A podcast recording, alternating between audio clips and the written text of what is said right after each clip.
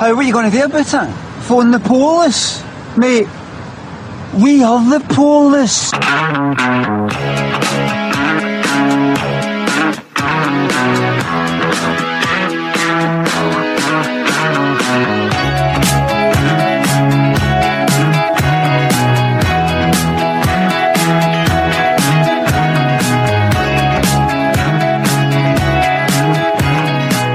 Hello and welcome to Blethered. I'm Sean McDonald and you're listening to episode 13 with my mate Frank McEwen. In this episode we discuss Frank's experiences as a prison officer in Barlinnie Prison in Glasgow and the cycle of offending that he sees with the prison being a bit of a revolving door for a lot of people. We talk about the cycle of addiction and what can be done to break that cycle for people, starting with viewing addiction as a mental health issue instead of the stigmatised criminal act that it's considered to be in the eyes of the law. Frank worked as a police officer to begin with, and then he moved on to working with young offenders and vulnerable children uh, in a sort of young offenders slash secure unit. Uh, we talked about that in real detail. For we talked about it at length. And we speak about how the majority of young people in these institutions come to find themselves there, and how they and society can benefit from, you know, people showing compassion, you know, where it's needed and understanding their lives and actions. It was really interesting, and Frank offers a terrific insight into that. Now, as is quite a recurring theme on this podcast, we speak about various aspects of modern life and mental health, uh, and our our methods for dealing with our own wee issues and battles as we go through life. Frank's also got a great insight into that. If you enjoyed the episode with Martin Melly, then you will enjoy this. Uh, there's a lot of chat in here, so get yourself comfortable, do whatever you're doing, enjoy it. Gran, roll yourself a massive joint, get your feet up. It's time for another episode of your favourite podcast.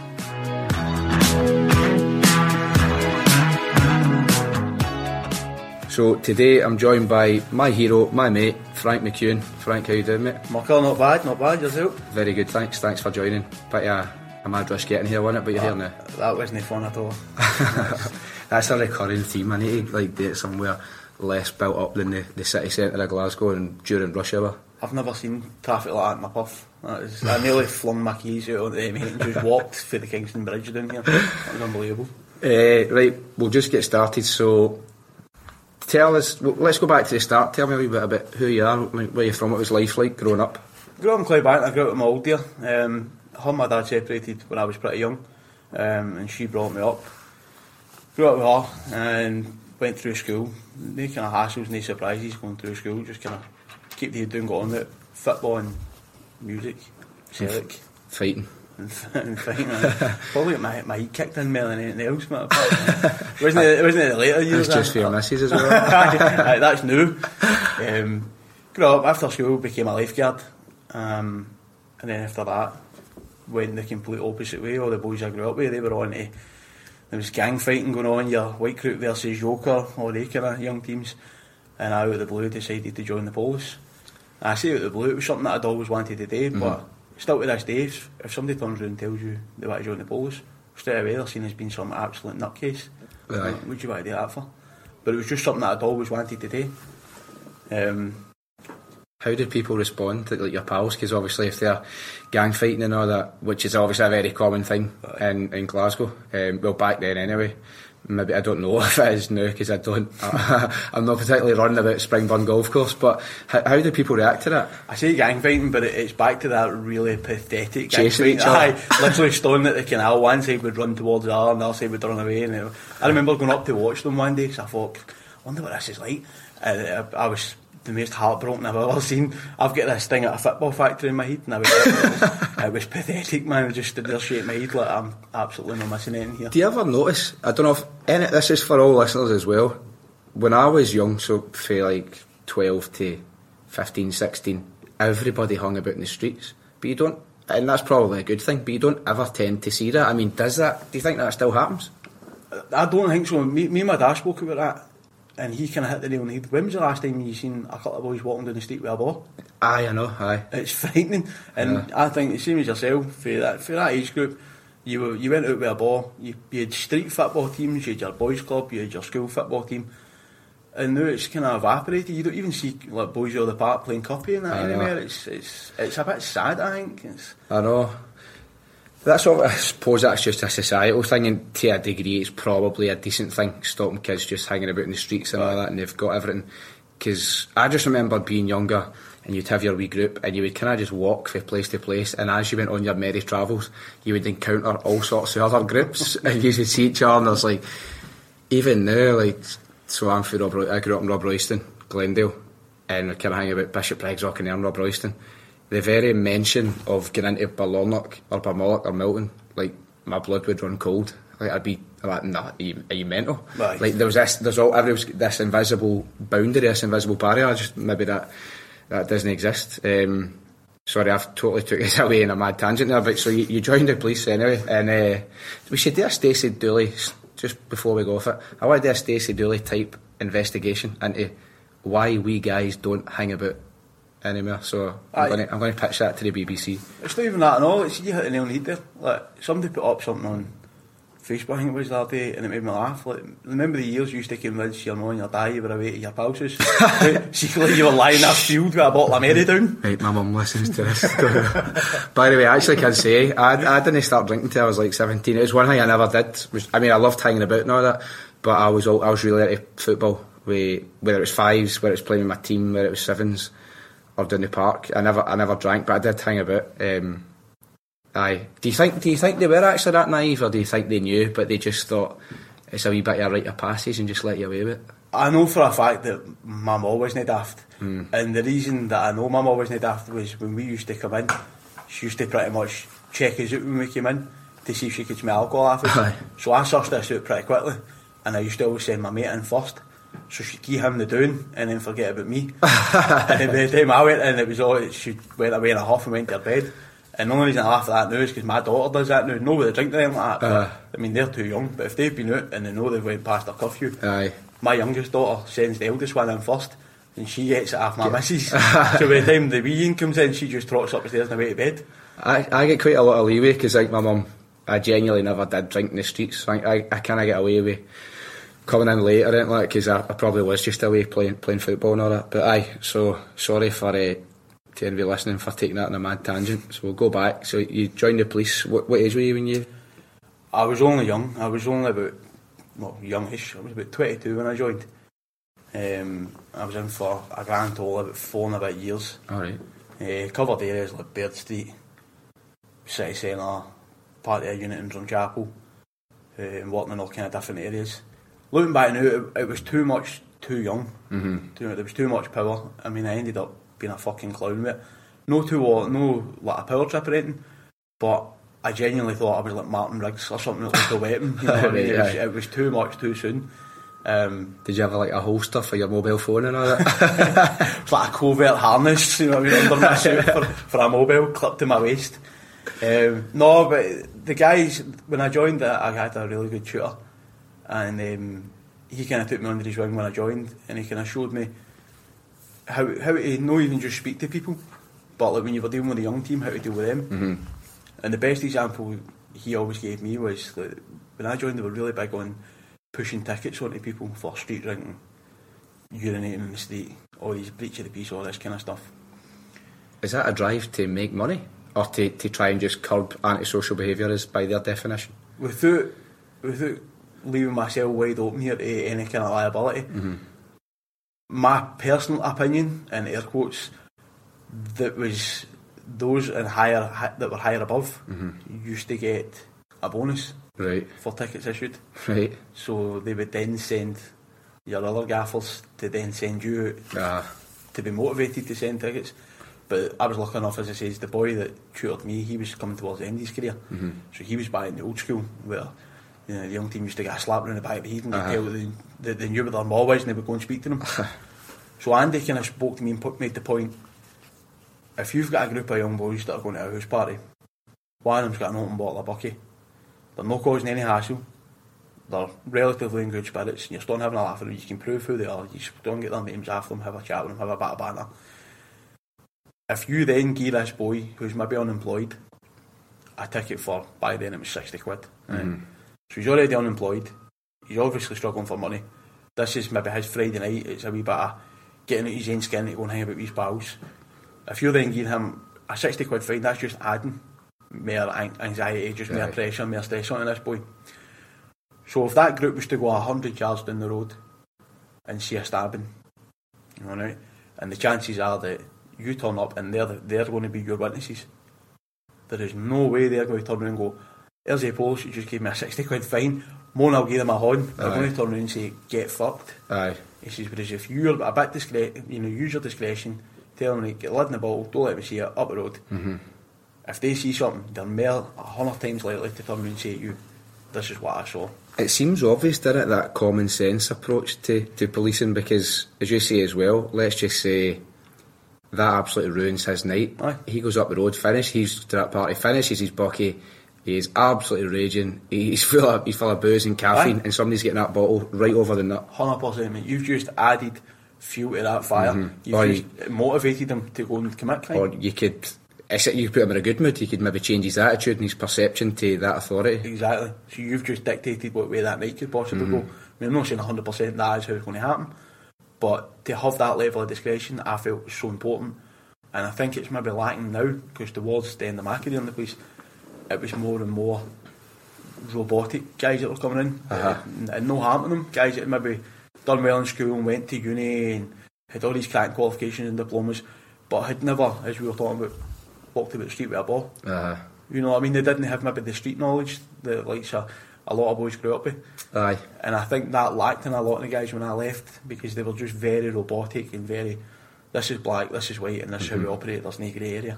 not having that experience, as you say as well, could be so detrimental if they've say never been in the streets. They don't know what life is like living in their places. They might see something which is, I don't know. Let's just say it could be a, you know, a perfect example of, I don't know, somebody having a hard time, or you know, there's something else going on. They might not be able to pick that up or perceive that, so then they could just see that as, oh, that's criminal, mm-hmm. or that's antisocial. I mean, I'm not saying, you know, every criminal act or whatever should be then um, sort of forensically analysed to find, oh, is there actually a wee thing that we can maybe cuddle them about? And but aye, that's um, that's quite an interesting point. It's something I've never actually really really considered that much. So you, you were in did that for about four and a half years. Did you become disillusioned with it? Like, what made you want to go elsewhere? No, um, there- there's obviously a, a full backstory to it, uh, why I left, but I, I became, don't know if this, just disappointed, I think.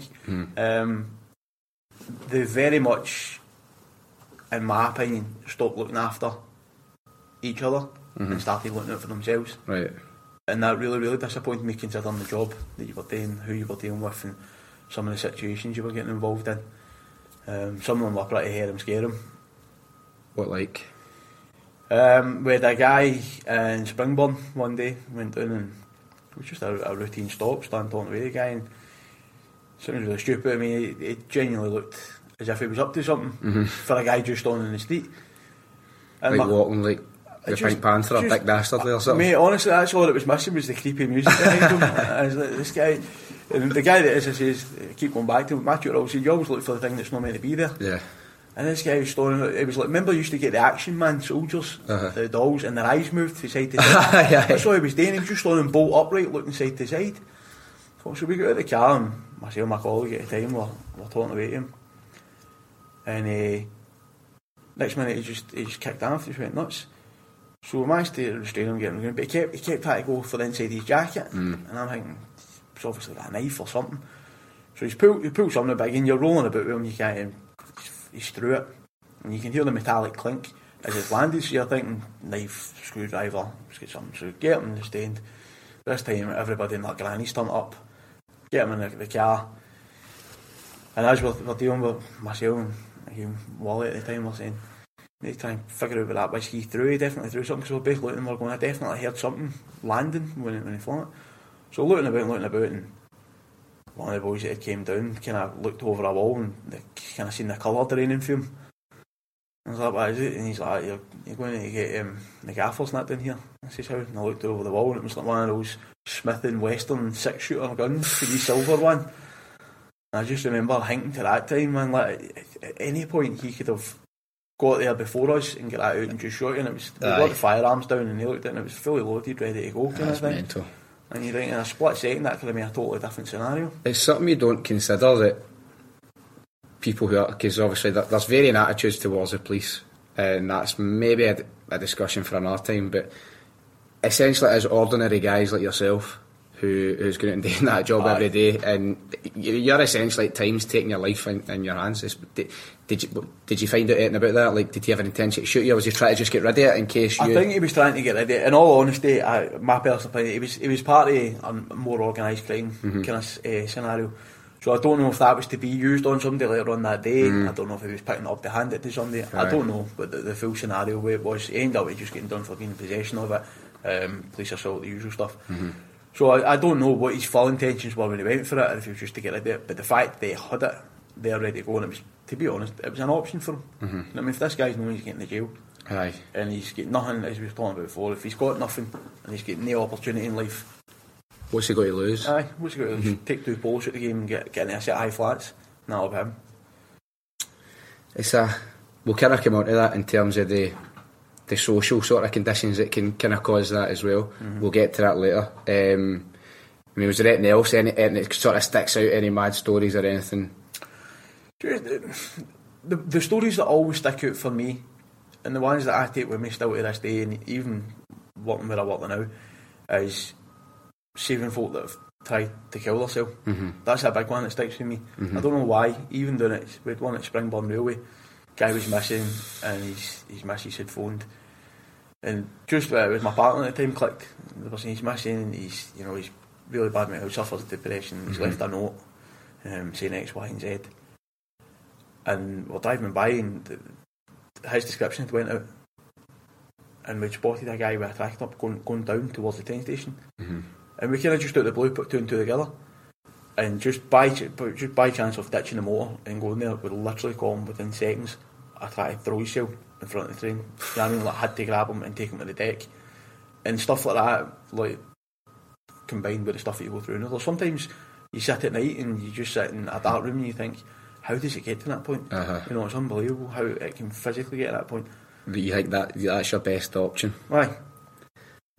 That's I know. That's I don't think people realise often as well how often that happens. It, uh, is it? I think it's true. It doesn't even get reported in the media every time unless it's a sort of exceptional circumstance. Aye. Otherwise, they'd be reporting it every day. Aye. There, there was a there was a a period where people that were doing stuff like that were getting jailed for a breach of the peace and going to court. for for trying to throw themselves right. So that so I want to ask that question then, and we'll, we'll- so that's I'm glad you said that. Was there or is there a standard procedure or duty of care for when somebody does that, or are they just treated for like trespass? To get trespassing laws in Scotland, do you? No, I know what you mean. Um, the gaffers I work with, sure, would always keep them as a measure of safety. Mm-hmm. So they not necessarily get report on the breach of the peace. So we maybe keep them, but take them to the hospital Right. and stay with them whilst a doctor checks them. Mm-hmm. The whole time you're trying to get a hold of the family to let them know where they are, if they want to come up and see them and stuff like that. But I, I do know there was circumstances where folk would get Aye. taken back for a breach, if for no other reason to try and keep them in a place of safety, which is a bit detrimental because if you've got somebody who's just tried to kill themselves Mm-hmm. and then you're putting them in a tiny wee stone cell, Aye. that's hardly saying here's a big cuddle. I know. You know what I mean? Which just I found mind boggling. I appreciate there's got to be some element of procedure and all Aye. that, but at the same time, I that's uh, almost adding fuel to the fire. Aye. You'd be hoping that it would be something that would be preventative, or that would be look.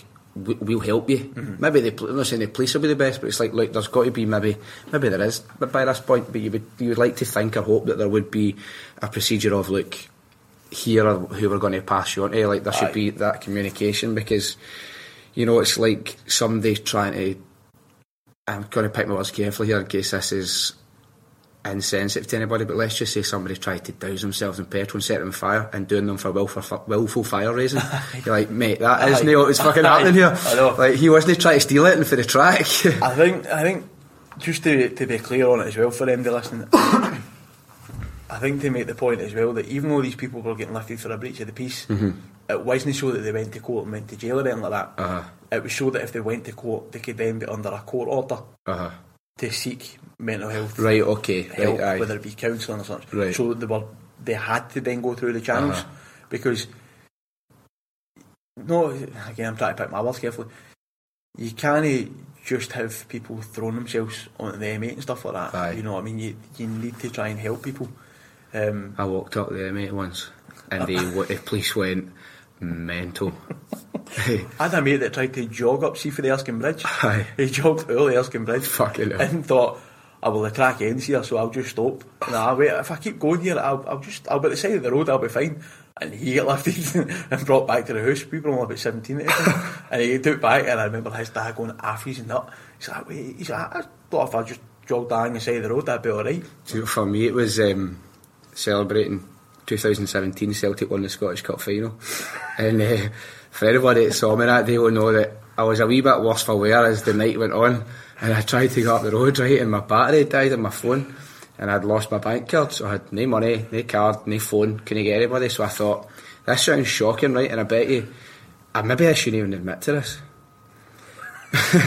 Basically, I had no idea how I was get up the road, and I wasn't thinking clearly. So I thought, if I walk up the hard shoulder, surely the police will come and just take me up the road. sure, sure, sure enough, right? They did. By the way, my stepdad was raging. He was so angry. He don't even listen to this, so you won't know. My mum will tell him. But basically, I walked up and I won't repeat. Right, he was quite entitled to say what he said, the police officer, but I shat myself. And I thought he was going. To, I thought he was going to actually knock me out, and then he took me in, and he just pure shouted at me. And uh, eventually, but we ended up getting on really well. And they they, they must they asked me on my name, my details, searches on me, nothing up, no warrants, like no convictions, no nothing. And uh, they dropped me up the road, but we ended up kind of hitting it off, and I think they were all Celtic fans. And they walked me right up to my door, gave me a hug and all that, and he said, "Right, see you later." See, that, that's, that's That was really good policing. Aye, that's the discretion that I'm talking about. Like you, you've got a young boy, you can see his words for where he reasons. Aye, walking up the motorway is probably not the, the best way of bringing attention to the, the police, but by just taking you up the road, making sure you're who you are, you're safe and well. Uh, we all aye, they, were, they, were, they were fantastic in the end up. They were laughing in the end up, but I think he wanted to give me a proper dressing down. Aye. And I was like, but I was away, way up the grass verge. Like, I was not, and he's like, shut up and stop trying to justify this. They got me up the road anyway. Mate, see what you're talking about there. I was thinking about this time in. I actually blame Celtic for like I've we'll go on to mental health, but Hmm. I- I've been suffering since I was about seventeen. But, but see, recently, where I, I was, I personally was quite happy when Brendan Rodgers left. Oh, aye. because see that's constant success. My liver's taking a tanking. aye, oh aye. After, um, I was in hiding for about four days after the, the game the other day. It's, it's fun at the time, but you're like, I'm, I'm going to pay for this. Aye, Um, aye, Celtic being good's bad for your health. I got in at I went out at eight o'clock in the morning for that last game on Sunday, and or the the Celtic Rangers game, Uh, and I stoated into the house about half nine the Monday. did you? and I forgot the schools were off. So not only was my missus not talking to me, she was quite happy to just keep sending the range up to about the door. Just lying there staring at the ceiling thinking, I've made a massive error here. Aye, aye, that was me. I can't even remember if I try and remember. Oh, aye, my night in, my night finished about eleven at night in Argyle Street, Beltron Gate, McDonald's, and I looked in my bank and I had three separate transactions in the space of fifteen minutes for like six pound each time. Like I must have just kept going up for food. And like an Uber charge for like twenty three pound as well. And I'm like, where did I go? That guy just seen me coming, didn't he? Um, so you've.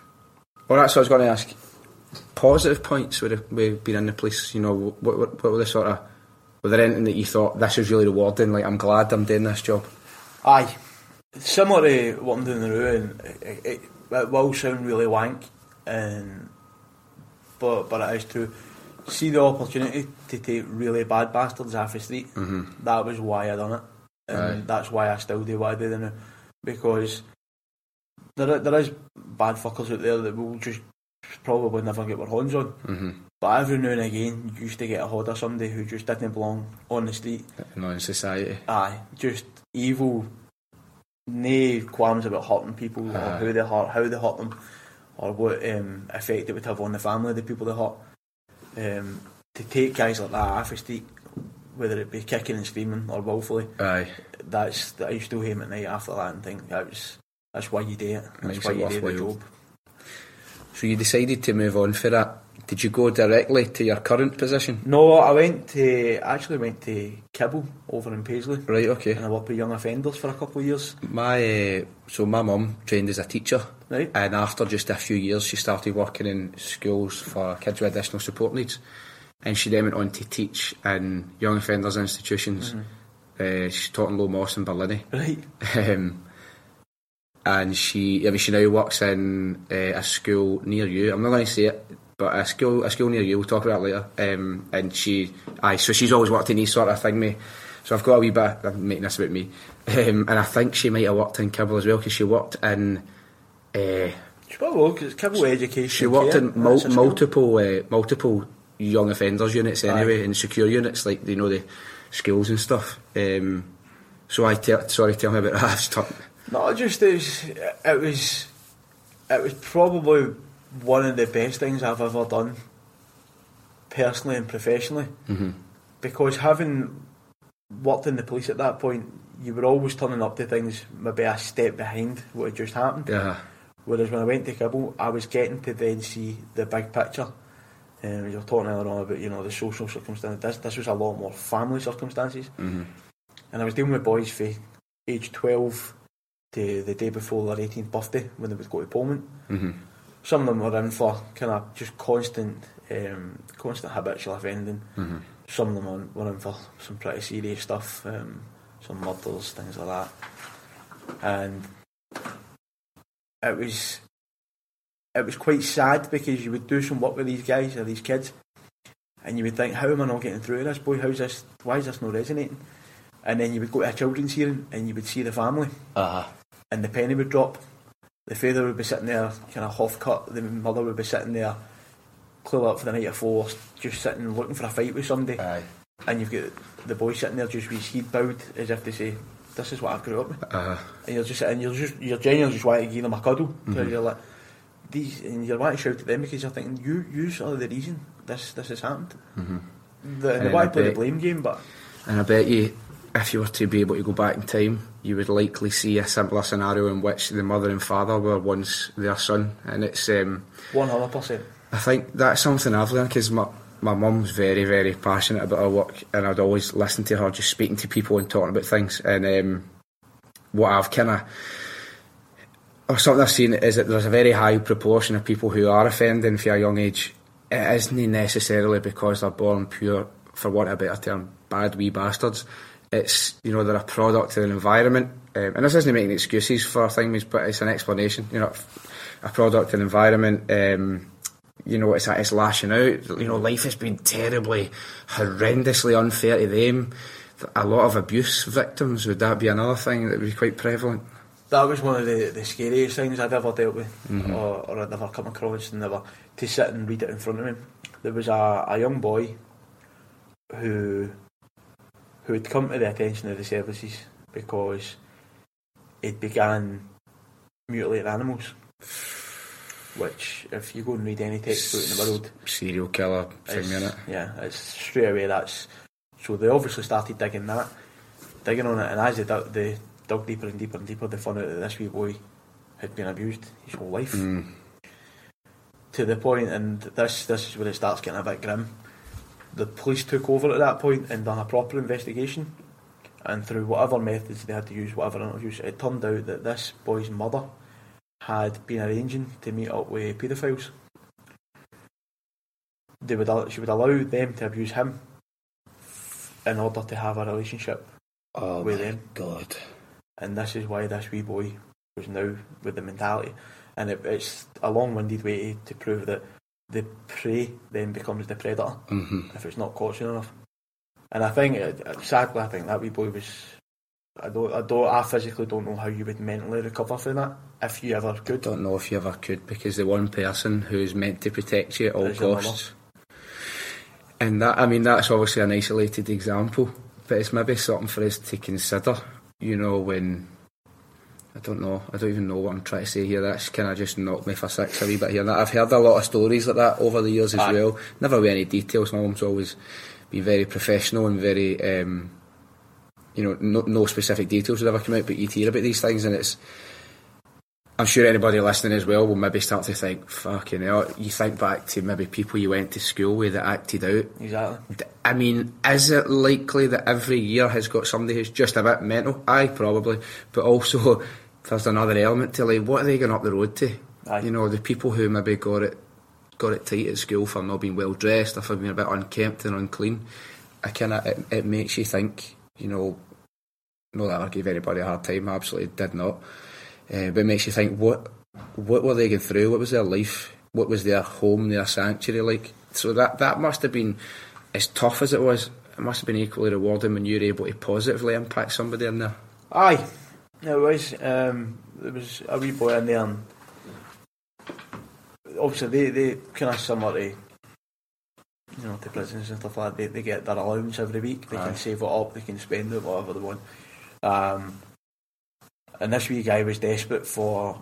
I'm trying to think what year it would have been. It was a, a Man United top that he wanted. It was a white one. He wanted it in long sleeves.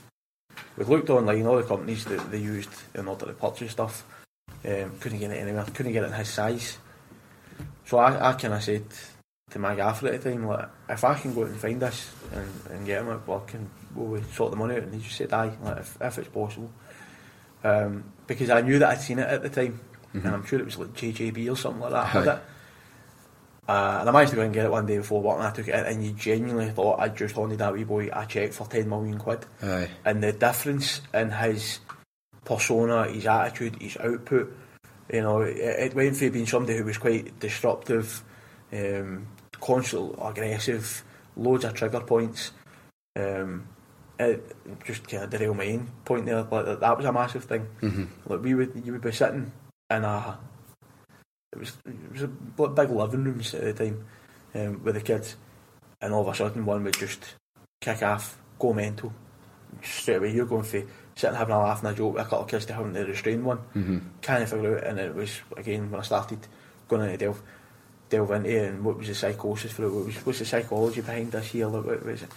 And the trigger point could be something simply as the theme tune to Coronation Street, because that would be the time of night that their abuser would be abusing them, Uh, and they would hear that theme tune straight away, go back to that moment, association. and straight away that's just kick off to whoever they were talking to.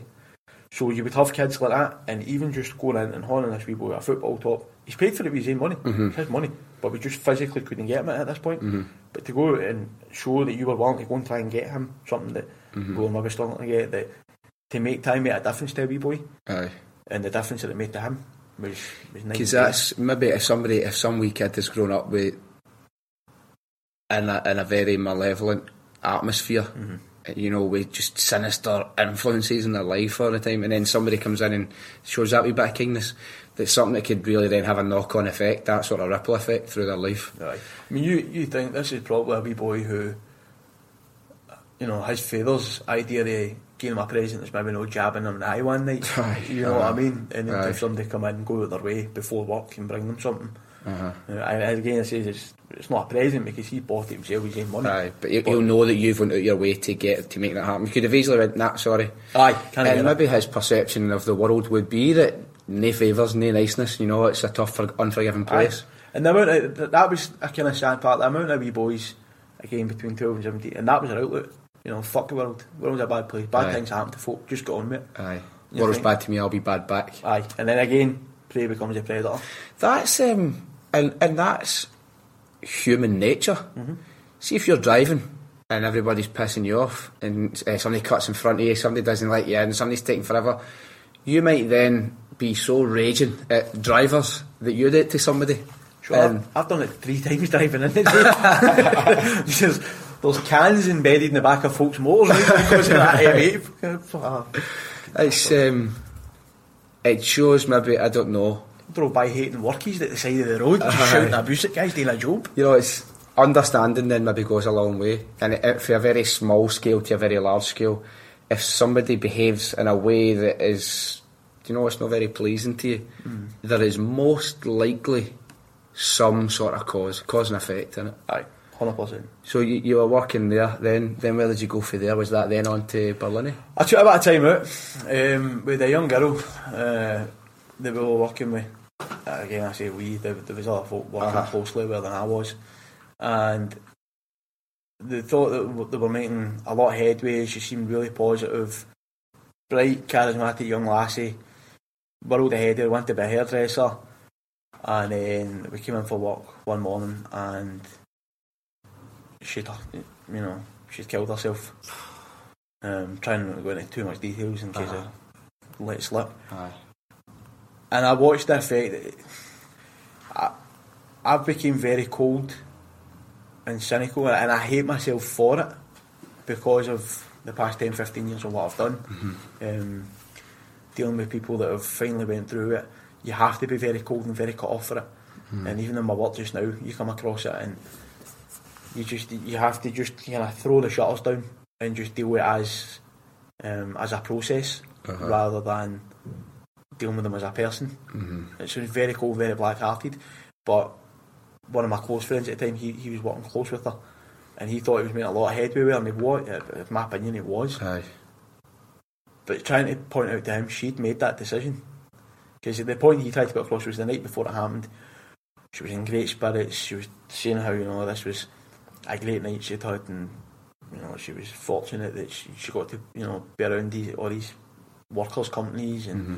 she appreciated them all.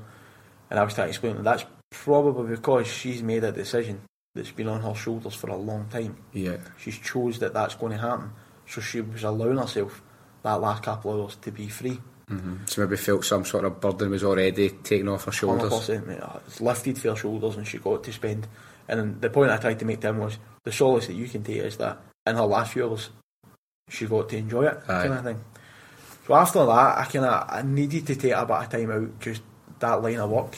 I think my uh, my second daughter had just arrived, and I felt that all I ca- all I had done for almost what, nine years or something at that Mhm. point it was dealt with a lot of misery, Uh-huh. a lot of negativity.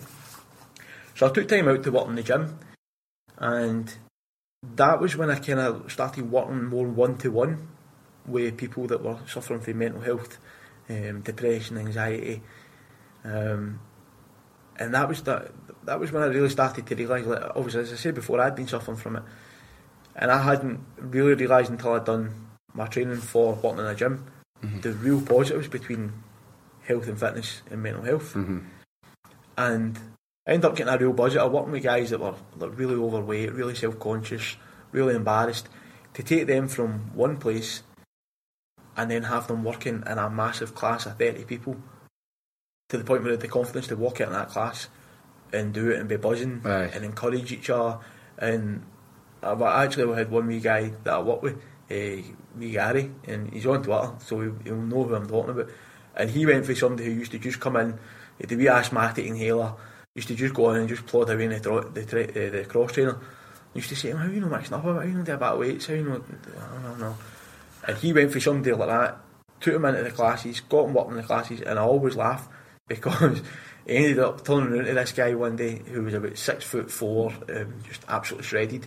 And the guy was like blowing his ass at this point in the class, and me guy around to me like, "Why get the fucking finger out and move on?" That's like, fucking quality, man. That's amazing, brilliant. So that has obviously developed some level of confidence in him that Oh. he previously wouldn't have had. Brilliant, mate. It was probably there. It just needed to be dragged out. Uh-huh. Um, and because of where I worked in that gym, it was a, it was kind of partly with an occupational health part as well. Right. So we did get a lot of people who were off work due to mental health and stuff like that, and they were coming in and working with them. And even as something as simple as teaching them breathing exercises. I think I heard you saying it with Melly when you were talking about counting. In terms of getting your body and mind training? in sync with each other. Oh, aye, in terms of I so for me I found that it's been it's very meditational, uh, meditative. Um, even just doing my reps, like counting my reps, and it's all I'm thinking about. Literally in my head, I'm counting. I, I count backwards, um, so that to make sure I'm getting them all done, and it just takes me out of my thoughts. And but when I when I came out of the gym, I said to Melly, I was like, "This is why." I'm absolutely ripped and solid. Now I'm telling you, it's a joke before anybody gets fucking annoyed. Pure people getting so upset recently about things I'm saying. Uh, no, it, ta- it completely takes me out my, out of my mind, and no matter how I feel when I walk into the gym, when I walk out, my mind is just total silence. Aye. It's uh, it's not for everybody, and it's not to say that. Go and do some weights and some bench press, and there you go. Ta-da! All your problems are solved. Send me a check in the post. Sc- uh, Scottish executive, get me in. I'll create a program. No, but I mean, it's it is one of many incremental changes or uh, practices you can implement in your life that, that certainly will, whether it's walking, whether it's running, whether it's doing weights, whether it's sit ups or whatever, um, because essentially you can only really concentrate on that. I mean, obviously, your abs are in fire.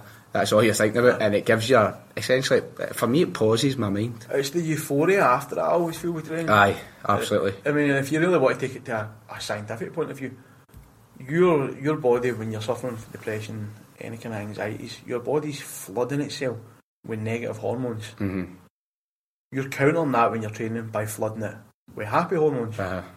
So these happy hormones are raising your just your, your mindset, your attitude, how you're feeling. So when you daily, you're absolutely buzzing. Mm-hmm. And when you explain that to people, and again they're breathing, because a, lo- a lot of the portion of a panic attack is the breathing part of it. Folk suddenly forget to breathe. And folks still do it when you see them training. They hold their breath and weights. Aye. And it's frightens the life at me. And I'll breathe. Mate, take a breath. But working in there, that was that was kind of that was brilliant for for working with guys like as I says, having suffered it for such a long time. Back then, I, I didn't know what it was. You know, I just thought I was mental. I thought I'd lost the plot when I was 17 Mhm. To then go full circle and be able to start helping guys that are going through the same thing Aye. or similar um, was brilliant, man. It must have alleviated a lot because you said you worked under misery and, and sort of stress and all that, and, and sort of. I don't want to say depressing, as because that would be somewhat disrespectful, but you know what I mean. Aye. Aye. Um, Very, very few folk phone the police or send their pains to Kibble to, Aye. for good news. You Aye, know what I mean? aye. That, that was the way I always so looked at it. able to do that in the gym then must have. Did it off? Did it give you a certain perspective? Because what I'm kind of wondering is, you, you've had the tough time, sort of a bit stressed out, depressed somewhat for, for how taxing emotionally taxing your work was, but then you've went and almost immediately after worked in the gym, you've seen the positive impacts you can have.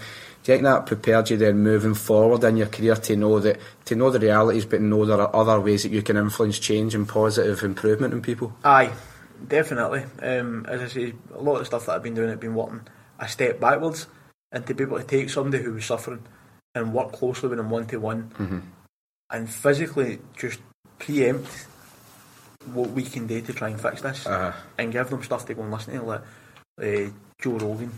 Joe Rogan is brilliant for it, and I'm not even just me. Like some of his podcasts recently have been a bit. I've not listened to, Aye. but there's been a few guys on that that are amazing. Um, and there's even like, a motivational video that Joe Rogan's got, and it's, it's more martial arts based and stuff like that. But it's brilliant. Aye. You know what I mean? Some wee motivational clips like that. There's another guy, um, Eric Thomas, the hip hop preacher. I've seen him. Aye. He's outstanding. Um, if I'm starting to hit a funk or I'm starting to go down, I can feel the parachute coming out.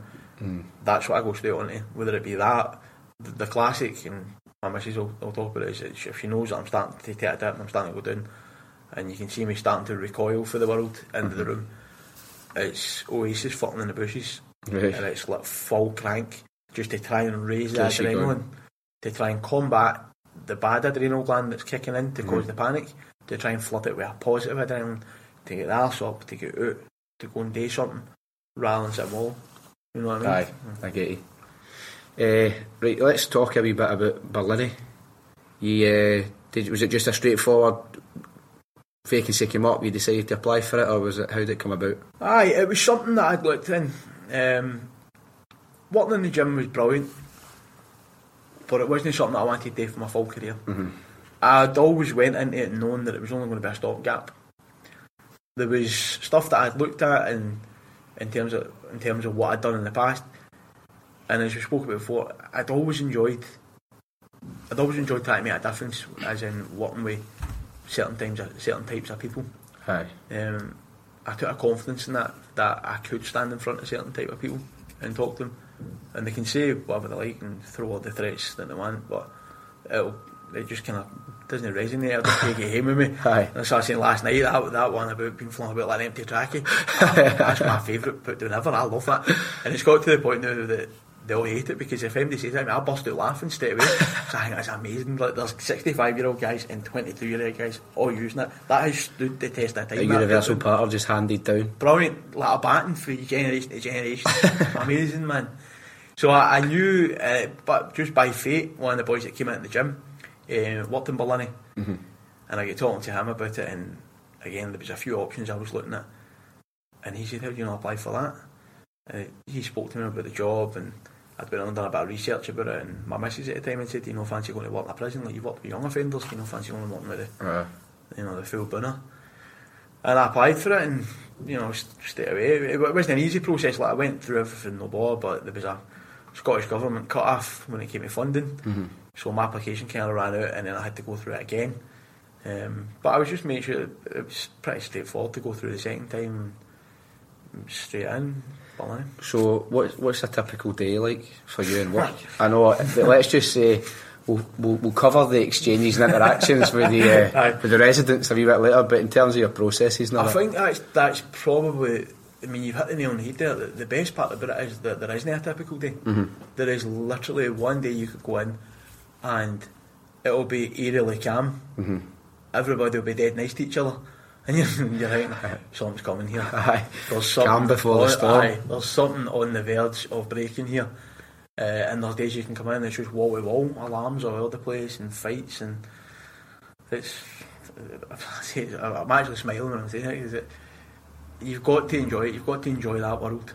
You've got to go Aye. in there knowing that behind that wall is a completely different world for everything you, you've ever experienced in your life. I just had a wee bit of flashback to something my mum said. Every time we'd go into McDonald's, you know how sometimes there'll be a wee beep and it's to signal that the chips need to be brought out, and it goes beep, so a wee gentle beep, and my mum would be like a Vietnam War veteran staring into the distance as she just had these flashbacks. And I, I remember saying, I'm like, why are you always like this when we come in here? And she said that if that noise went off, it meant that shit was going down, whether in the Young Offenders Institute Aye. or the, like the secure of the prison. And just this gentle wee beep, and she said straight away that her mind just went to that place that madness is absolutely kicking off. Aye, it's we've got new things now that she'll be talking about the old salt, uh, the old alarms system. that used to be alarms on the wall, Right. and if anything was getting off, the alarm the wall would get hit, and it would like flash, like a beeping noise. Now it's kind of like a, it's a bit like a pager you wear clipped to, Right, okay. um, and it it it, sh- it, shrill, it shrills when it goes off. It's like a high pitched Ah. beep that just keeps vibrating, and it will come up the location at the instant. Right. It doesn't say- what's happening. So that's the other kind of side of it. Like you literally can be dealing with something sitting there in a of paper and that'll come up and it's all hands on deck. Right. And that's one of the when they done the whole Ross Kemp thing, I thought it was a bit wank. Personally, I thought he was a bit of a wank. you know. Did you beat him? Eh? Did you meet him? Very, very briefly when he wasn't with his nine bodyguards or whatever. Honestly, it's, I don't even want to talk about him, man. That's how much he annoyed me. Right. Um, but the thing that they didn't show that disappointed me was you can be standing in Barlinnie and you can look round about you and the place can be look deserted. Mhm. See within one press of that button, you can have officers looking as if they've just came out the drain pipes, came out the walls, came out of stanks. It- honestly, you see it on camera, it's, it's one of the best things you'll ever see. Suddenly you've gone from having nobody there to about 40 officers at an mm-hmm. instant. Because folk just abandon stuff and go to it. Because as I said, you don't know what you're going to, it'll just come up location, where it is, and it can be a fight, it can be something more serious, but you're going to it. Because at the end of the day, all you've got in your head is one of your colleagues is in trouble Right. and you have to get there. That's it. And that's when the old adrenaline starts pumping. So I, there isn't a, where I work in, in in the prison, I work in an area that folk come into when they've been to court.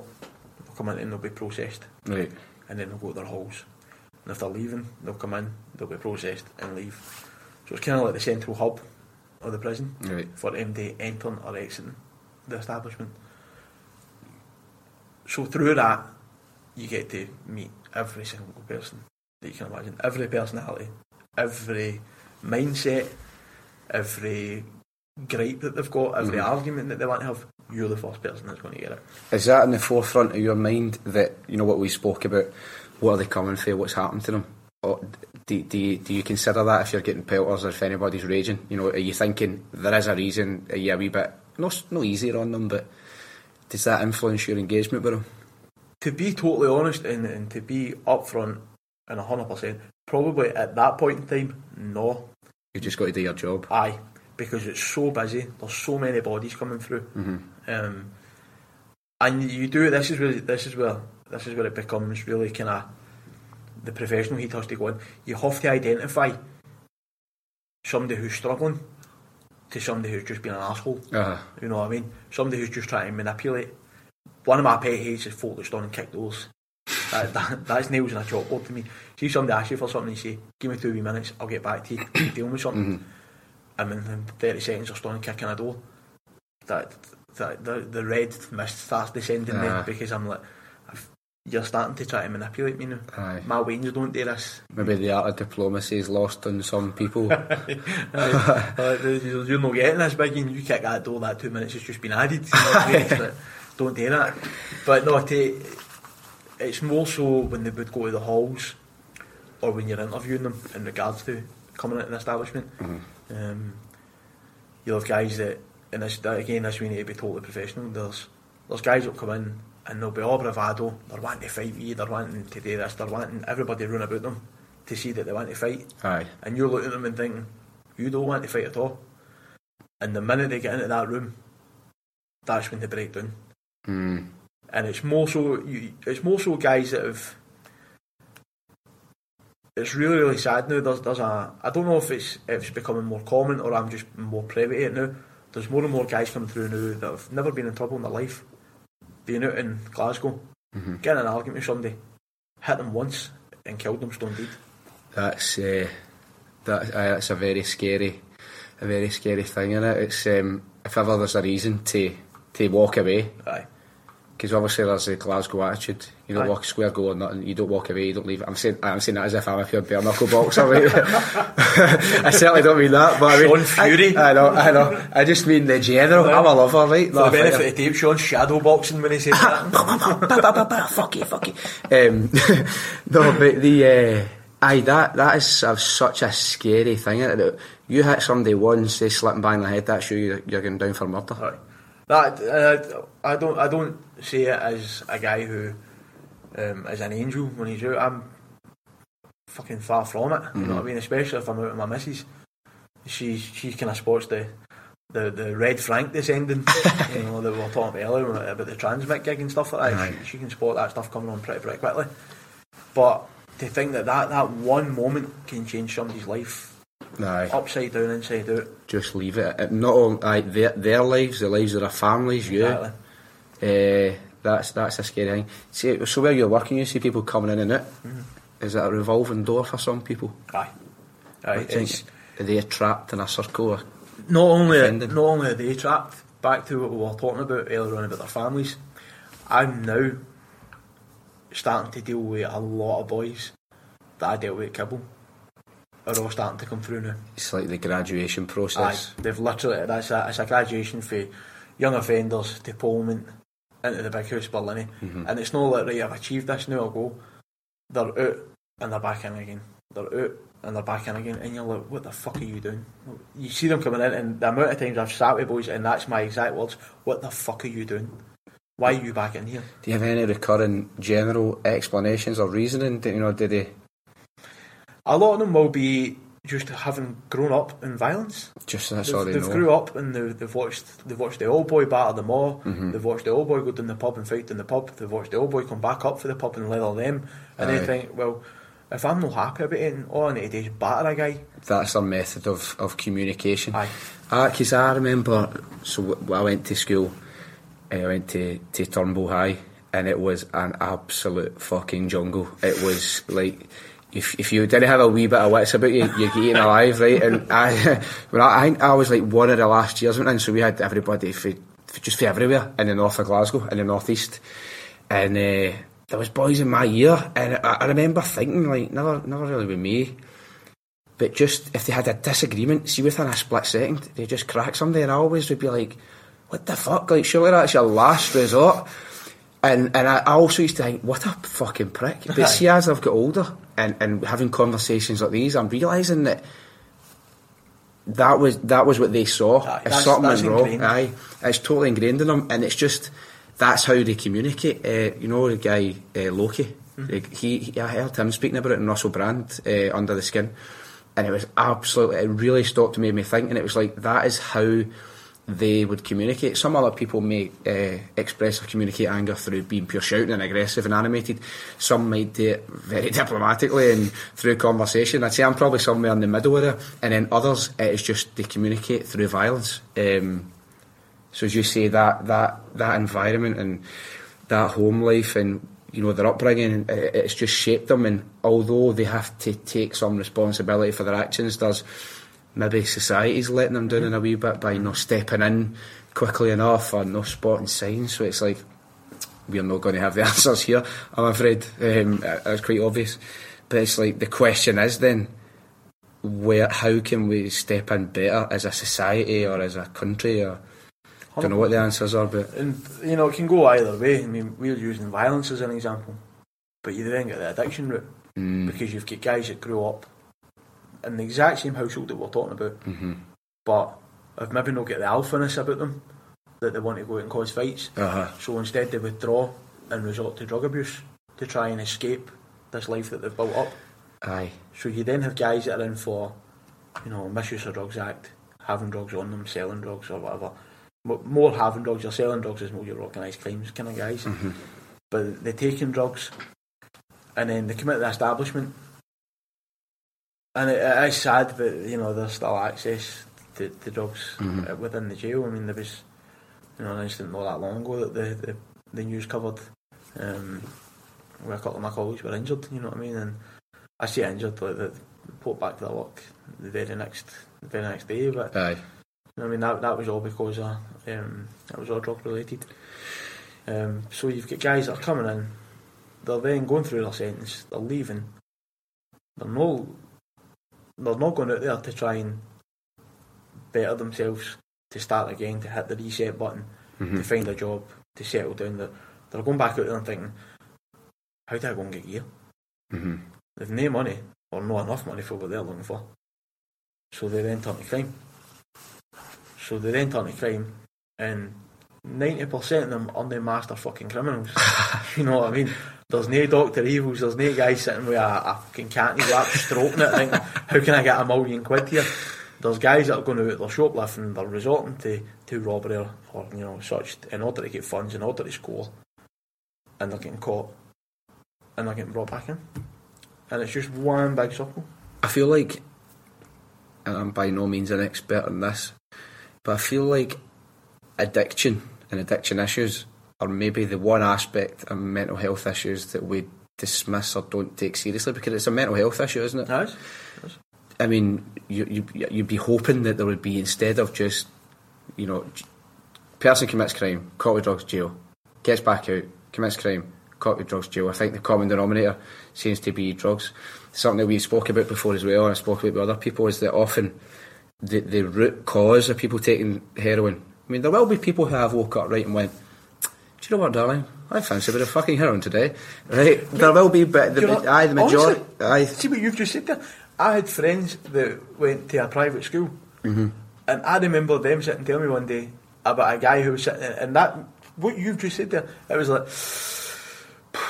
This corona's not really hitting the spot. I quite fancy a bit of heroin. something more, aye. Just sitting staring them in the pub. What you remember Aye. what you just fucking said? I know. There's, there's obviously is that. I, I- would say a, a large number. They've they've resorted to it for some reason, usually a, a, and as an escapism of reality. That's what is what is the harshest or the the heaviest escape we can get? So you would hope that then there would be maybe there is, but you would like to think that there's um, right. Okay, Rab, uh, you, you've been on here about forty times for the same thing every time. Let's let's address that that root cause, and I think it should be treated as a mental health issue. Look at countries like Portugal, Aye. where they've decriminalised drug use, and they're actually treating it as a medical or a mental health issue. And I think their crime rates are absolutely plummeting. What, you know, for what they used to be in those those things. I mean, what is is there a rehabilitative programs within the jail? Aye. Right, you've got some really one of my close friends. She's a, a an addiction um, health assistant, um, and she's been brilliant explaining to me the addiction process. And what you tend to find with a majority of addiction is the root cause of it, and you just said that a minute ago, is escape. Mhm. Now you can find you can go through the whole thing, and I'm talking drugs, alcohol, gambling. Aye. Somebody goes and gambles, what what are they looking to do? They're looking to win big. what they want to win big for. So they've got money. What are they going to do with money? Go and do things that they maybe can't do. I tell you what, by the way, I won't go into this because I, I constantly say this when I talk about it, right? I go, but I'm not an expert. Here's my disclaimer again I'm not an expert, but I've got somebody who I would describe as a personal expert in his gambling issues. He'll be coming on, uh, he'll be coming on the podcast soon to talk about it. And he explained to me something that I've never heard. He was saying that for addicts, for some addicts, or for him, gambling became something that his brain. So he's like, say the part of my brain that tells me that I need uh, water and oxygen in order to survive. His brain tells him he needs gambling, Mm-hmm. and he was explaining. So we were talking about a Louis Theroux show, and he's like, "There's a guy who he was eighty grand up, and he gambled it all away and walked away with nothing." And he said to me, "It's not about the money." It's about the hit that he gets from when he places the bet. Thrill. Aye, that thrill, and uh, that wa- that made me kind of go fuck. Aye. So he, he's got. I'm really looking forward to having him on. Um, I hope he's listening. Actually, if you're listening, I won't say his name yet, but you know who I'm talking about. Uh, let's get that sorted out soon. And um, I so that again, that is a mental health issue. That's not a you know a compulsion of trying to that trying to win money or you know as I say like you know I fucking quite fancy a bit of heroin today, James. Like. It's, it's so it should it should be treated that way. I mean, it's not nice, is it, when you see I don't. I hate to say this word, but see that. See the junkies Damn fucking junkies. You're like, that's not nice. Aye. That's not nice. The good thing is, yeah, I mean, I would say about 99% of the folk I'm colleagues with are all brilliant. And especially see your older boys that Aye. have been in the job, you know, 15 to 20 to 30 years. They're about, they're about similar to what you like the phrase junkie. Uh huh. That kind of, you see, you see Jarring, folk, isn't it? You see folks saying that and you can see a wee twitch kind of, don't really like that. Aye. because we're working with them so often, that's that's somebody that's suffering. Mhm. It's somebody that's trying to escape something. So we might not be able to fix it completely, but if you can dig, dig, dig deep and find what they're trying to escape from, Mm-hmm. and show them that it's maybe not that bad that they have to take something, Let's try and resolve it at the root. resolve it at the root rather than just sending these guys back out. You know, as you said, you had to nail need to do the Scottish government thing. Sending these guys to prison for the crime that they've committed in order to score, right, fair enough. See when they get out, where's where's the process when they get out? Mm-hmm. I mean, we, we've got through care officers that assist getting, you know, when the guys get out, setting up their benefits, setting up job interviews, setting up flats. But that can only go so far. Mm-hmm. So Where's the counselling sessions to continue these guys' development when they come mm-hmm. out, to continue to get them back on the right path? I mean, there's guys that go out and end up coming back in as counsellors, you know, to Really, Alcoholics Anonymous, Drugs Anonymous, Cocaine Anonymous. And it's brilliant to see that. Uh-huh. But you're thinking, the, you know, the numbers here should be a lot, lot higher rather Aye. than the constant. There obviously has to be a willingness on the part of the, the subject, Aye. the addict or Aye. whatever, um, and it's a whole you can lead the horse to water and you can't make it drink because there are people whose kind of rebuttal to that is, aye, well, hundreds of them don't want it, and it's like, right, aye, that, okay, but you can't just then say, well, because I don't know, uh, some people don't want to to seek the help, that then the help then shouldn't be available. Um, it's always a very complex discussion, and uh, one with a lot of nuance, and there's obviously a lot of experts that know far more than than I would. But that's just how I see it. Um, there was something else I wanted to ask you, and my mind has gone totally blank. I, I mean, it's quite a heavy chat, so any wee light-hearted tales for the for the jail. Eh, there, there will be some. Uh, Well, I've, pure, I've totally sprung that on you there. no, It's like- it's, uh, it's, uh, like half the You know, is there any uh, light-hearted anecdotes you remember from that house of um, steel gates where addiction and grief is rife? Um, there will be some something will flag up. We'll, we'll move on if I think it will come back. But there's got to be something because But, some, uh, some of the some of their put downs and some of their slaggings are absolutely gold. I can imagine the part. I. I, I don't think I was last five minutes in uh, in Barlinnie. That's just stating the fucking obvious, but. Like, Chris McQueer, Chris McQueer was Oh shit! Right, yes. So, pal of yours, Aye. right, Chris McQueer. Tell us about leather. This is this is one of the most fascinating things ever. I never knew about this until I read it, and I was like, Jesus Christ! Oh my God, I can't believe that. Take it away. Um, it was back when that FUD uh, Trump and his pal were on South Korea. going to see that FUD Chris McQueer.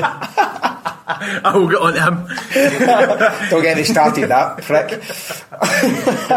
So he, they were having their wee tiff on Twitter and all that, and I think I'd put out the, the tweet saying, So, so Trump and Kim Jong Un. Aye, aye, they, they, no, no Trump and queers. so they were having their wee, they were having their wee tiff on Twitter. And that, I just put out a tweet saying they can act as hard as they want on Twitter towards each other, but let's face it, you'd fucking leather the two of them, wouldn't you? Like, you wouldn't see the two of them stood in front, you go to the bathroom for a fucking beer. And Chris messaged me, and he was like, mate, I've had an idea for a story. He's, he's like, it's just, all I'm based around is, I schemed a battering Trump and Kim Jong Un. He's like, do you mind if I if I use it? And I was like, I'm.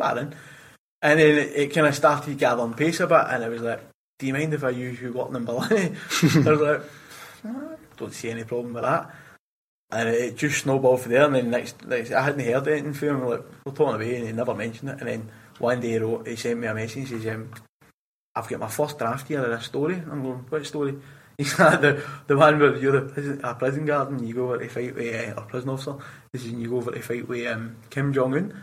I was like, "What?" And he sent me the, the first guy, and I was just sitting howling. It's Uh, hilarious, isn't it? Unbelievable.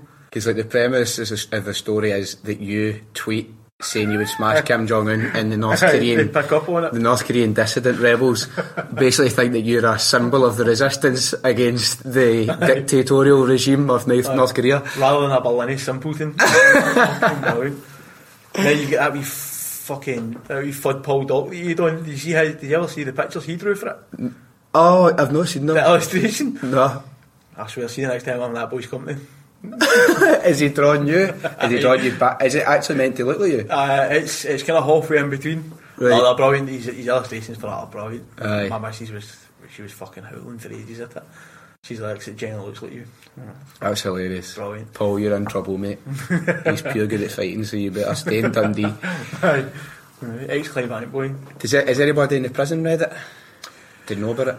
Aye, aye, I've got I've had a few folk that have come up to me and been like, do you know, do you know a guy called Chris? And I'm like, I know what's coming. Chris McQueer. And I'm like, I vaguely remember the. Oh no, that's what I wanted to go into. Did you ever read the follow-up story done it? No. He done Sorry, the, Chris. the one about being in Twitter jail.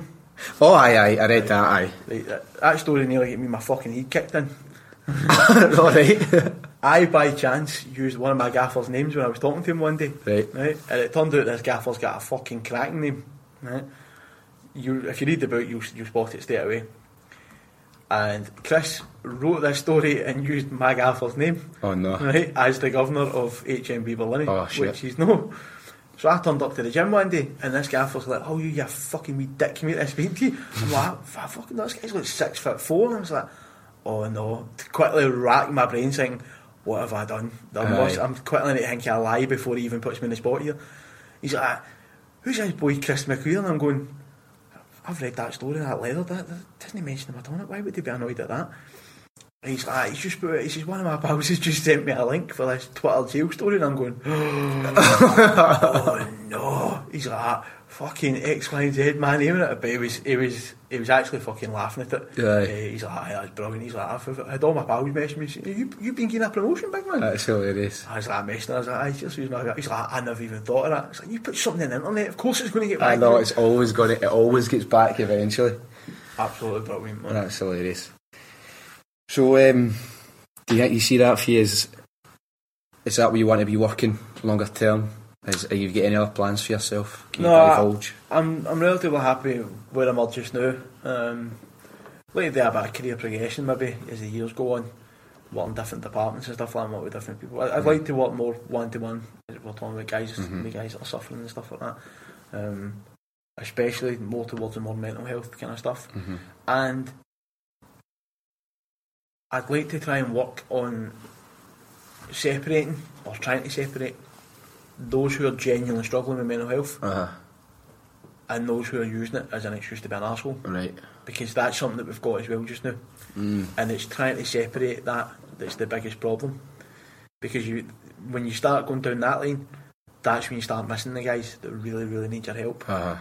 the guys that are more likely to do something to themselves or harm themselves are the guys that you hear nothing about.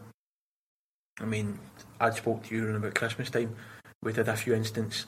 Um, we did a wee guy who, a wee old boy, was neither up nor down, pleasant wee guy in for some kind of petty stuff. Walked with a cane, all that kind of stuff. And I think it was just round about the festive season. He um, he'd harmed himself in a pretty serious manner to Right. to try and kill himself, Okay. but because of the quick reactions, they would manage to keep him. You know, and one of the big boys I work with, in my opinion, he kept that man alive. Mhm. Like, he that man's alive tonight because of Big Mick. That's I don't care what MD says. Mick, you're a legend. Aye, he's he, honestly that that man is walking today because of his him quick like that. Not even thinking, not even then, just quick reactions, getting in there and dealing with it. Acting. Um, if he had not had the just the assertiveness to get in there and get hands on and deal with it as quick as what he did, you'd have been reading about it in the papers. Um, and we also had an boy, and again, to go fucking really dark, but it's to try and show like how far these people will go when it comes to mental health. Like, we the guy that set himself on fire in his cell. He set his cell, his cell, as in his place of residence yeah. and himself on fire. Um, and like, we turn up and smoke bellowing out for the cell. Fucking Like, we hell. can't open the door at this point because Aye. you're then risking a whole hall going up. Explosion, aye. So you're having to again. You're trying to piece. You're trying to talk to this guy. You've got the hose in the bung. You're trying to engulf the place in water, but it's calling a. You're, so there's only so much leverage you can get on the hose. Mhm. I always, I always, I always laugh before it goes quite a lot darker. But the fire service turned up. they walk, walked in with like the full gear on, like the helmets, the respirators, the big fucking flame retardant jackets, and they looked through the hatch and literally turned around and went, "Ah, the flames aren't that bad. You can go in." On that white shirt. Aye, they bother me. Aye, two minutes, a mate, shot of aye. that jacket, you fucking clown. I know. I was stuck on some factor 30 and bounce in it's just like. Cheers, mate. Sounds like humour. Humour's probably something you must need to get through your days. Have to have that kind of dark humour about you to just to switch off. Mm-hmm. Because the minute we opened that door, he then turned from a guy who'd just done that to himself to want to fight with us. Mm. So you're then Sounds absolutely fucking hard as nails. you're then restraining a guy whose sin, whose skin is still like absolutely burnt to a crisp, who's now wanting to fight with you, and you're trying to, you know, restrain him to stop hurting yourself, no hurt your Uh-huh. And I remember lying on the deck at that point, like literally breathing fumes off this guy, Aye. and thinking to myself, "What the fuck am I doing?" It's like that freeze, scre- freeze screen, record scratch. You're probably wondering how I got here. Mate, that's it. I was lying there and I was like, just, and the, Well, place, aye. the place was soaked. Like we're lying in water because we've, we've been trying to get the hose in and just lying there. And I'm, I'm like, what the fuck am I doing here, man? Like, how did it get to this point? Take it he's not allowed deodorant in it. Does he, does he have to take roll on? aye. All the all the scented candles were taken out that man's room. man, that was it. Fucking no incense in that man's room. And you're like, fucking. And again, that was all the mental health part. And there was a bit of manipulation that that, that was used there with that him, but. I think to, to even get to that point where that's a consideration of I'm going to just douse myself here and set myself on fire. Like, There's something there. What I've taken for this whole conversation is compassion is probably required more than we realize You mm-hmm. know, you see somebody acting out in a certain way, even if somebody's been a bit of a prick. See if somebody's giving you, I don't know, pelters or a bit of an arsehole to you. Maybe we all need to stop. Maybe I need to stop. So I'm talking about myself. If anybody else sees herself in this, cool. Maybe we need to stop and think before reacting. Why somebody done that? Why somebody said that? Whether it's a wee small innocuous trivial thing like not holding it. Because see if somebody doesn't hold a door open for me, Oh. or if I hold a door and they, say thanks, thanks. mate, I'm a wee arsehole. I'm like, you're welcome, because it annoys me. Then slightly more violent. I might maybe, walk up uh, behind them and clip their heel. you know what I Aye, but then maybe like poor guy's probably got something in his mind. But some people are arseholes, Aye, right? aye, that's But, that's the point. Do you know what? You're not going to make the world a No. worse place by giving somebody the benefit of the doubt. you and Melly were talking about it, and that that was possibly one of the best podcasts. I messaged Melly after it um, to kind of to skip and go into the mental health. I felt as if Melly was repeating back to me my Uh-huh. own life, Ah, it was it was brilliant. and I actually get quite upset when I was listening to it because you you think to yourself, you sit there and you think, why do I feel like this? Why do I feel so shit? Why how why is this happening to me? And then you think you hear other people and you think, well, at least I'm not alone. Yeah, But then you hear somebody like Melly and you think, that's a fucking crank cunt. Aye, and he's a lovely, lovely never guy. And there's why why is it fucking hitting somebody like that? You know what I mean? And it's I feel like I don't know. There's a lot of things for me personally. I've felt that way or along those lines at a lot of time. Well, not always, infrequently enough for me to feel lucky and to feel fortunate. But I feel like maybe in this day and age, we feel like life is supposed to feel great all the time. Mm. And when life doesn't feel great all the time, it then feels terrible, and we have these wee dips. And and there's obviously a lot of things that will contribute to that. Um, we've spoken about social media, comparison culture, uh, and the fact that everybody is portraying, or, you know, or acting it that, that life is great at all times. So then we just feel, oh my god, I feel so low because why should I feel this way? And what I've started to realise is that life is highs and lows, and without the highs, you're never going to. Uh, sorry, without the lows, you never truly will appreciate, you know, how the highs feel or, or, or how good they are, and it's it's actually a good thing. And and that's another thing that we've always got problems. We've all got problems. People like I was reading this in a book the other day. Warren Buffett's got money problems, and a guy who's about to go bankrupt has got money problems. They're, they're varying, and, and you solve one problem and go into another, and maybe that's that's life. And for that, solving these problems and getting through these issues is is where comes your personal growth. I bet you could look at any issue or any problem or any absolute shitstorm that was going through your life, and if it's past and it's gone, I bet you could pinpoint and, and uh, bullet point all the things that, that you've then taken for that and how the lessons have helped. So maybe we should try and come into the understanding that problems aren't necessarily bad. Not dealing with problems or not facing up to them, and it then creates this cycle. I think I know it's different for everybody. I'm only explaining my personal experience. That's kind of my thinking. What Melly did by opening up and speaking about that is having people realise that you can outwardly seem like everything's fine, like life is great, and, and inwardly it really isn't. Um, Somebody put up a cracking picture the other day and it, it kind of summed depression up for me. And I, I just in a nutshell, and it was a picture, you've probably seen it, the lassie with the, the mask, and the mask smiling, uh, and she's crying behind the mask. aye, And that that's why depression, anxiety, and all these mental health disorders, that's why they're so dangerous. aye, Because on the output, everything's rosy, aye. but inside you're absolutely crumbling. Very sadly, um, I don't mean to be insensitive if any pals are listening. I obviously his name, but I read last night a, young boy took his life. It's in the paper. I don't know the details, but I could hazard a guess. Do you know what I mean? It's just it's Groundhog Day. It's all the time. It's it's so easy, and and I know pe- people do say it with the best intent. I'm no digging anybody out at all, so please don't misinterpret it as that we saying like it's okay not to be okay and to talk.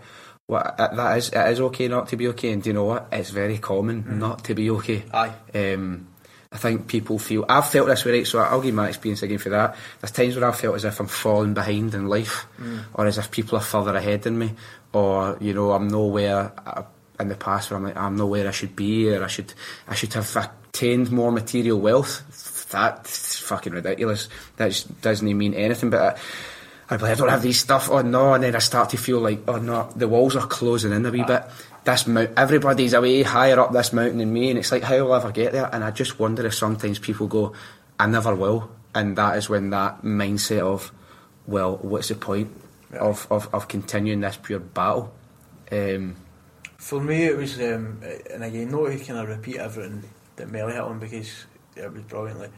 The initial, the, I remember my very first ever attack, panic attack, and I was say, I, I genuinely thought I was mental. I thought a screw had come out and my Uh-huh. mind had just started falling out the back. Aye. You know what I mean? I thought I was losing the, the plot completely.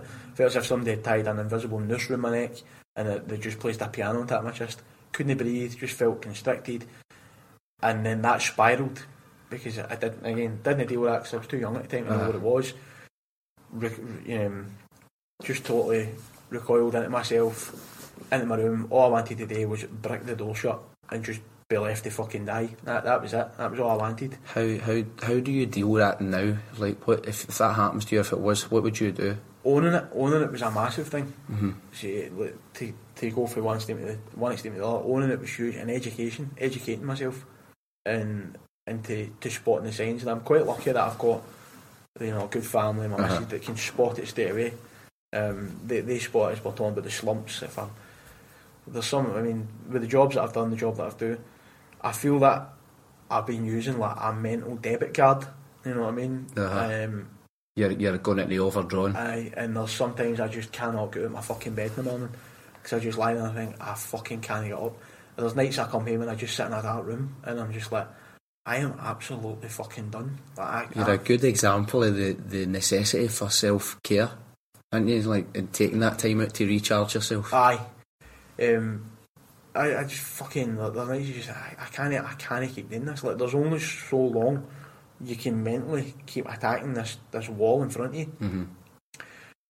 But by educating myself and spotting the triggers starting to come on, that's the same. Like if I feel that it's coming on, get the music amped up, get the the gym's a big big thing. That's Uh-huh. if I'm training and if I'm in a good running training, I'm feeling good. I'm the best person in the world. If I let the slump go on too much, after you know I've done beving, Uh-huh. beving's beving's the worst thing in the world for it That because is- you wake up with the fear, you've got no motivation to train, you're, you feel too ill to lift your head off a pillow. And you need junk food. Junk food, so you're getting all that sugar into your body, all all those empty calories. Just there's no goodness going into the body. Mm-hmm. That's when the demons start whispering. Aye. That's when they all start gathering around the wee campfire and start putting the wee negative seeds of doubt. And Chael Sonnen, the um, the fighter, he he had a couple of cracking interviews and he summed it up best. It's like little little droplets of poison that go into like if your mind's kind of like a lake Mm-hmm. filled with all this good pure water. This anxiety and depression is like little droplets of poison that get in, and the more you let it fester without dealing with it, Uh-huh. it's just going to spread through that lake, and you can't get up out of bed, you can't do anything. Self doubt and negative talk will just keep you going even further. Mm-hmm. And I can say that now as somebody who's who's had the suicidal thoughts, considered it, went through to the point of how I would go about doing it. Uh, and only thing that kept me alive was, was my mum at the time because she spotted it straight away. She'd Mhm. been through it with my nana and stuff, so she'd spotted straight away that, that she twigged that something had changed. The only thing I'd done different from Ellie was I've never spoke to like a counsellor Mm-hmm. so to speak. Um, I spoke to family and friends and you know close to it. But the hardest part was we live in a culture where folk just turn around and go, "Ah, just, you? Aye. Or they'll turn around and say to you, oh, don't worry about it. Oh, fuck, aye, thanks. That's, Aye, ah, thanks that's, a lot. That's me alright. Now, there you go. See, I always sort of apply the analogy that if I turned up somewhere with my leg snapped in three places and somebody went like, now you could argue that um, that sort of mental, um, incap- what do you say, like being a wee bit rehabilitated, I ah, don't know, what's the word? Destabilised mentally? I don't know, sorry, I went a wee bit blank there. But that is somewhat far worse and more dangerous than having your leg snapped in three places. Just before you went any further with that, I did break my leg in two places, right? Did you, aye? And my mom told me to get up that I just sprained it. so that that's the kind of woman I, I grew up with. Right, aye. me. Aye. Just tell me, I just got up, you just sprained your leg fine. on it. That's true, though. You know, and if so, if anybody ever does feel um, not right mentally, think how complex and uh, and how powerful your brain is. Aye. What do you call it? Brain? A muscle or an organ? An organ, An organ. Um, a muscle organ. aye. So you think how how complex and how sensitive that is. That is no different to I believe to any physical ailment in terms of needing treatment and needing care. Um, you know, and, and it's just as susceptible to infection, if we want to call that, as, as you know, as your physical system is. You wake up with the flu, you're going to take um, what do you call that stuff? Fuck, what's that stuff in the packet? And you put in, you put water in. Lemsip. Aye. You, you know, you take that, or you take ibuprofen or whatever. You'll treat it, and it's the same with the mind. Why? Why then wouldn't you treat your mind? Whether it's your own wee home remedy of Aye. uh, you know, nice food and chilling, or going to the gym, or, or what, whatever it is to make you feel better, or medication or professional help. It's you know, it's the exact same. Bit hard as well because uh, I think we're going to be the first generation that have finally admitted that this is a problem. Mm-hmm. I look at like my dad's generation when I go and speak to my dad. They came through a generation where they played football, went to the pub, went to work, And then no time for this went, poofery. went to football training. That's that's it. That's It's like, none, none of this birthday boy mentality. you know what I mean, yeah, a bunch of buffdies. But that was their mentality. They were working men. They got on with it, And you probably find a lot of them are suffering for it, but they don't want to turn round because they don't want to be seen as that birthday that's uh, he's got that heat issue thing, or he's got he's got the depression. You know what I mean? And I wonder, I wonder, I dare say, was it somewhat not easy, but easier back then when you felt that way to know then open your phone and see somebody in the Maldives and somebody showing their new Rolex and all because that you know you feel sh- they felt shite and they went they probably would go. Um, oh well, well, that's just life. Know, if that happens, but then nowadays, and especially with young people who've never known anything different, they open their phone and it'll be um, as we say, all these things of people having a great life and they're like, fucking hell, it's hammering at home and it's it'll just be you're the only one, you're the only one, everybody else is fine, everybody else is great. It's not really the reality, is it? Which we know that, but we're still fucking susceptible to it when we see it. And that's the frightening thing as well. Like, like, again, I've got a close friend of mine, and her daughter is going through it just now. Mm-hmm. And, and it haunts me because I can see it coming. Mm-hmm. You know what I mean? And you just want to give her a big cuddle and tell her, you can't let it win. Aye. You cannot let them win. You need to fight this to, to your last moment. You need to Aye. keep going. Do not give in. Do not let it win. Do not give up. Keep going.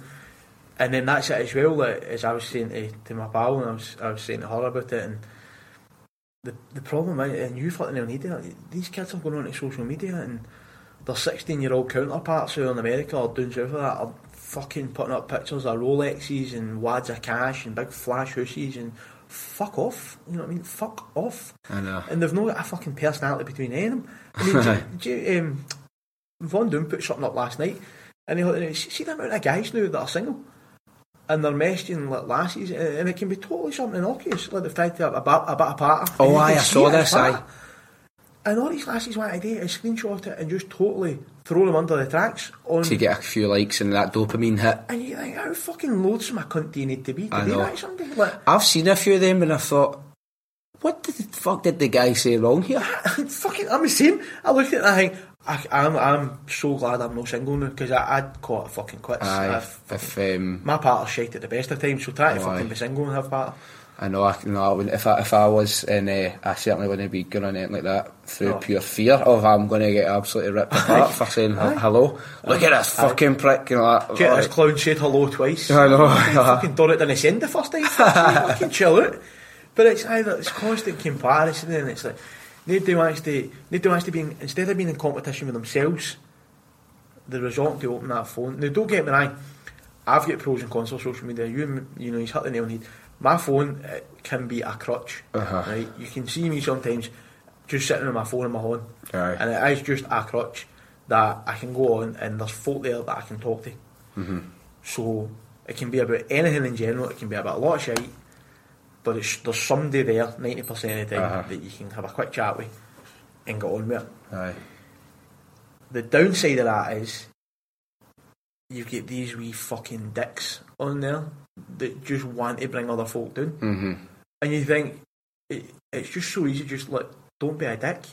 Like Aye. you've absolutely no idea what, what battles somebody's got going internally without you going, "There a fucking bit of petrol on that campfire." Aye. You know what I mean? Aye. It's like fucking don't be a dick. Um, we can all go on, we can all have a bit of and we all wind each other up, but but there is a line, and these folk just seem determined to go fucking right over the top. I mean, you hit the nail on the head. These wee fucking knobs that hide behind accounts with cartoon profile pictures Aye. and anonymous accounts. A picture of Scott Brown. Aye, like, if you were actually that fucking wide, you would have your picture up oh, so Oh, folk aye. to identify who you are. Aye, so you're certainly. no that hard, you're no that wide. So what you're saying is because I've got my picture on Twitter, so if I get cheeky with anybody, I'm actually the hardest man in Glasgow because you know where to find me. Well, in fairness, your your picture's also my Tinder profile. so it was you. Please don't tell me who it was. Myself, I say, they don't they don't rat in their own informal success. Um, there was something I was going to say there. Ah, shit, what was it? Oh, aye, that's what it was. That Mel- Melly said something really good in the last one. He said, you know, what you say to somebody in person or off online could either be the thing that makes them take action to help themselves, to better themselves, to look after themselves, to feel better, mm-hmm. or it could be the thing that tips them over the edge. Yep. Think about that. And I, I've held my hands up and said I've I've said things. I'm like, ah, I shouldn't have said that. But you know, you live and learn. Throwaway comments. Aye, you, You live and I learn. Like I'm trying my I, I'm trying my best. Um, open forum. Is there anything else you want to pick up or touch on? We've covered quite a lot. You asked for a, a good story. Yes, funny one. finally. Right. Had a boy, uh, and it was a young offender. Mm-hmm. Eh, they've got a hold of the film Bronson with Tom Hardy. Ah, right. Okay. Right. Oh, that's brilliant inspiration for the jail. Right. This wee guy got in, he said that he was going to smash up his cell. And he got in, he said that all he had to do when we went in to deal with him was cover his cell in some sort of lubricant and we wouldn't be able to get a hold of him. Like in a cartoon where you're trying to grab him, he's slipping out of well, you watch Bronson, Like he does, he put a Aye. spoiler in his cell and the, guy, you know, the officers can't get a hold of him. So this wee, this wee boys came up with this ingenious plan. He smashed up, if Ainge come in here, brilliant. But he's just realised at this point now that he's not got any shower gel or anything like that to cover his cell in. So he's obviously had to think what's the next best thing. So we went like open the door and I'm going, what's that smell? That's, that's what I was like, shut the door a minute. And the boys like, we need to go and deal with this. I said, shut the door a minute. He'd found a, a tube of deep heat, Oh my god. covered his entire body in deep heat, stone in the buff, covered his entire body in deep heat, and thought we were going to go and deal with him. So we door, I was like, give him five minutes. Like, what are you going to do? I says, give him five minutes. And the shouts went for, if you come in here, you're getting this to, help, help. I need a bath of ice. He was rolling about in the flare, man. I was like, you silly wee dick, man. Absolutely roasted. Would you open that door and it just smelt like an amateur football changing room? Mate, that's exactly what it felt. I f- opened the door and went, somebody playing 11 aside. he spent to be taping his socks and I went in. Brilliant. Yeah. Um, so, anything else? Is that you happy with it? Not at all, mate. Very happy. I suppose the conclusion is don't be a dick, just be nice to people. You don't know what's happening. Mate. Don't be a dick. Cheers for coming, mate. Thank you for having me on, my man. Through a party in the county jail. The prison band was there, they began to wail. The band was jumping and the joint began to swing. You should have heard the knocked out jailbird sing that rock. Everybody let it rock. Everybody in the whole cell block was dancing to the jailhouse rock. Spider Murphy played his tenor saxophone. Little Joe was blowing on the slide trombone.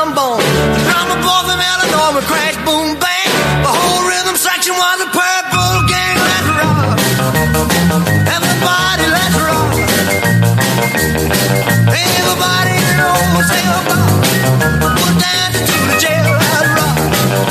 Number 47 said to number 3 You were the cutest jailbird I ever did see? I sure would be delighted with your company. Come on and do the jailhouse rock with me Let's rock Everybody let's rock.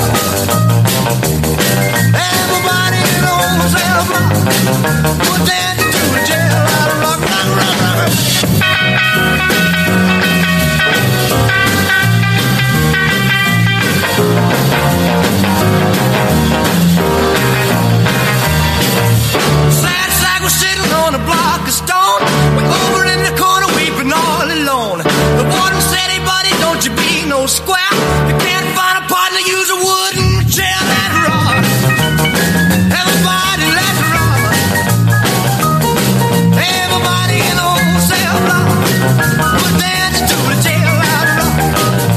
Shift to Henry side the bugs for heaven's sake. No one's looking out a chance to make a break.